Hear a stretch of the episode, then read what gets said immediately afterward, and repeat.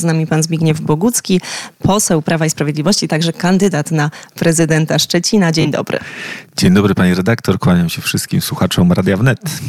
Może najpierw e, takie kilka, kilka słów podsumowania. No, obecny prezydent Piotr Krzystek kilka lat e, urzędowania raczej dobrze oceniany przez mieszkańców Szczecina, przynajmniej pod kątem tych inwestycji, które udało się zrealizować. Jak spojrzymy na jego zapowiedzi, na ten program, no to chyba całościowo można rozpatrywać to w kategoriach, e, w kategoriach sukcesu. A jaki pomysł na Szczecin? Z jakimi pro propozycjami przychodzi pan Zbigniew Bogucki? No czy sukcesu? Ja bym tego tak nie określił. Oczywiście na pewno Szczecin się zmienił przez te kilkanaście lat kadencji e, pana prezydenta. Natomiast my cały czas jesteśmy takim młodszym, niestety biedniejszym bratem takich miast jak Wrocław, jak Poznań, jak Trójmiasto. A Szczecin to miasto dumnych, odważnych e, ludzi z wielką energią, która nie jest do końca wykorzystywana. I mam wrażenie, że mamy do czynienia z taką polityką trochę ciepłej wody w kranie. To znaczy, oczywiście Szczecin się zmienił, żyje nam się lepiej. A jak gdybyśmy zapytali Szczecinianki i Szczecinan, jak to jest, to na pewno jest lepiej niż kilka czy kilkanaście lat temu.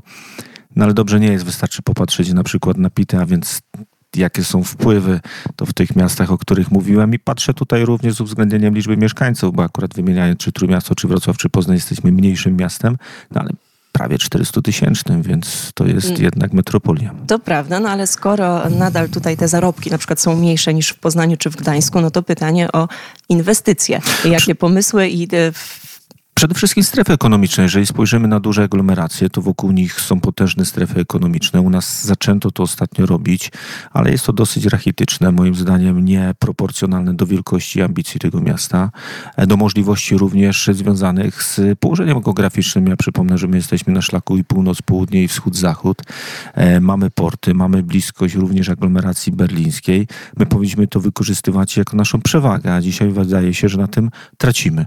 E, I to jest coś, co trzeba trzeba niewątpliwie, e, niewątpliwie zmienić i chociażby te ostatnie inwestycje Tutaj to poczytuje się jako wielki sukces prezydenta e, firmy duńskiej Vestas, wizyta króla. Ja pamiętam jeszcze jako wojewoda szykowaliśmy tę wizytę. Ja się cieszę, że, że, że dzisiaj to, to, to jest dopinane, ale to też była konsekwencja takiej bardzo rozsądnej, przemyślanej, konsekwentnej polityki rządu, czyli budowy Baltic Pipe. Wtedy my z Duńczykami zbudowaliśmy olbrzymi projekt, w który nikt nie wierzył, którego nasi oponenci nie chcieli, a on nam nie tylko uratował, można powiedzieć, życie w sensie tym energetycznym, ale także pokazał, że Polska może być takim rzetelnym partnerem. Dlatego Duńczycy spojrzeli na nasz region, spojrzeli na Szczecin jako miejsce wielkich inwestycji.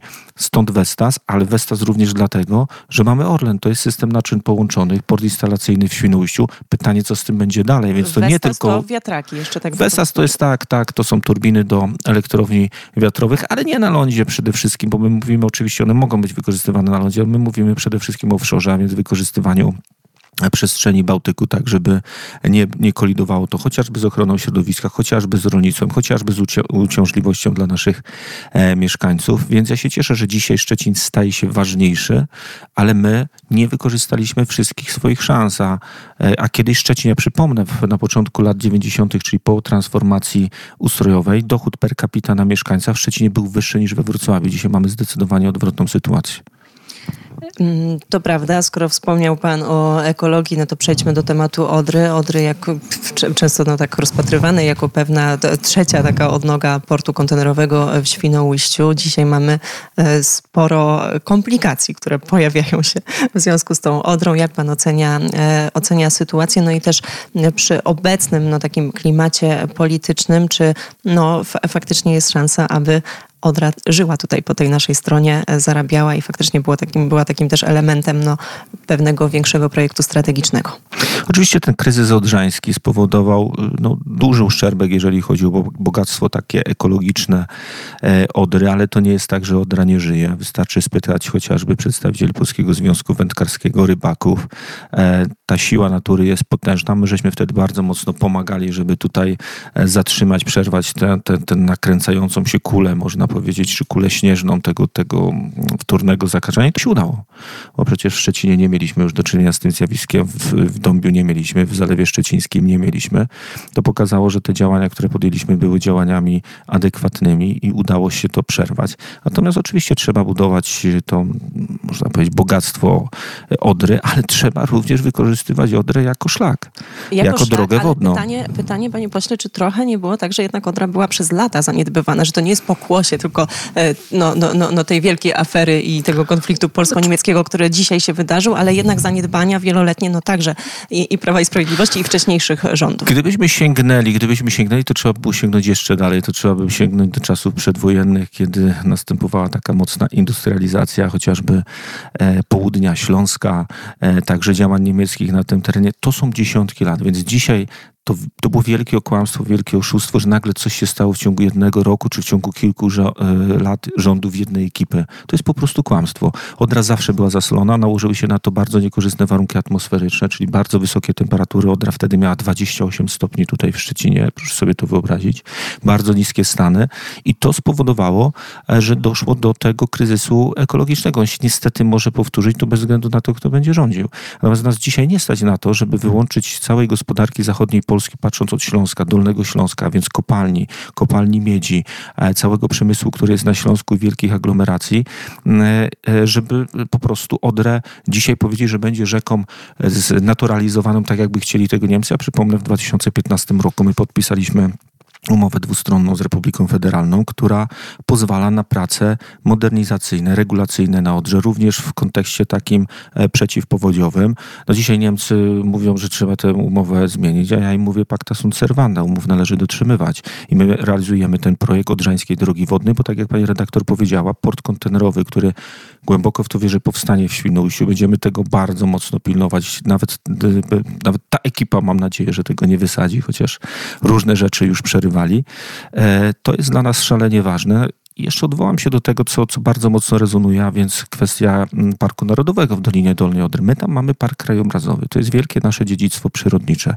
E, po niemieckiej stronie mamy mm, również podobną, e, podobną ochronę, być może nawet większą. Tylko, że tu u nas mamy tak naprawdę bogactwo dzikiej przyrody, a nie po stronie niemieckiej. I ci, którzy dzisiaj mówią, że stworzenie Parku Narodowego tylko w terenie samego Międzyodrza nie spowoduje żadnych negatywnych konsekwencji dla żeglugi, dla pogłębienia e, rzeki, dla jej regulacji, dla wykorzystywania również gospodarczego e, i, i społecznego, mówią to dzisiaj. Za kilka lat E, usłyszymy, że z uwagi na, na bliskość Parku Narodowego nie można tam już nic robić. My mieliśmy dziesiątki razy do czynienia z takimi sytuacjami, więc nie dajmy się, szanowni państwo, szukać.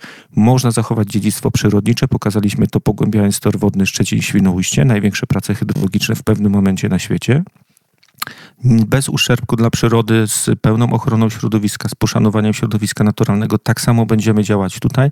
Natomiast nie dajmy się nabrać, że dzisiaj hasło Parku Narodowego e, spowoduje, że, e, że zwiększymy ochronę, być może zwiększymy ochronę, ale jednocześnie całkowicie, że tak powiem, odetniemy sobie możliwości gospodarcze.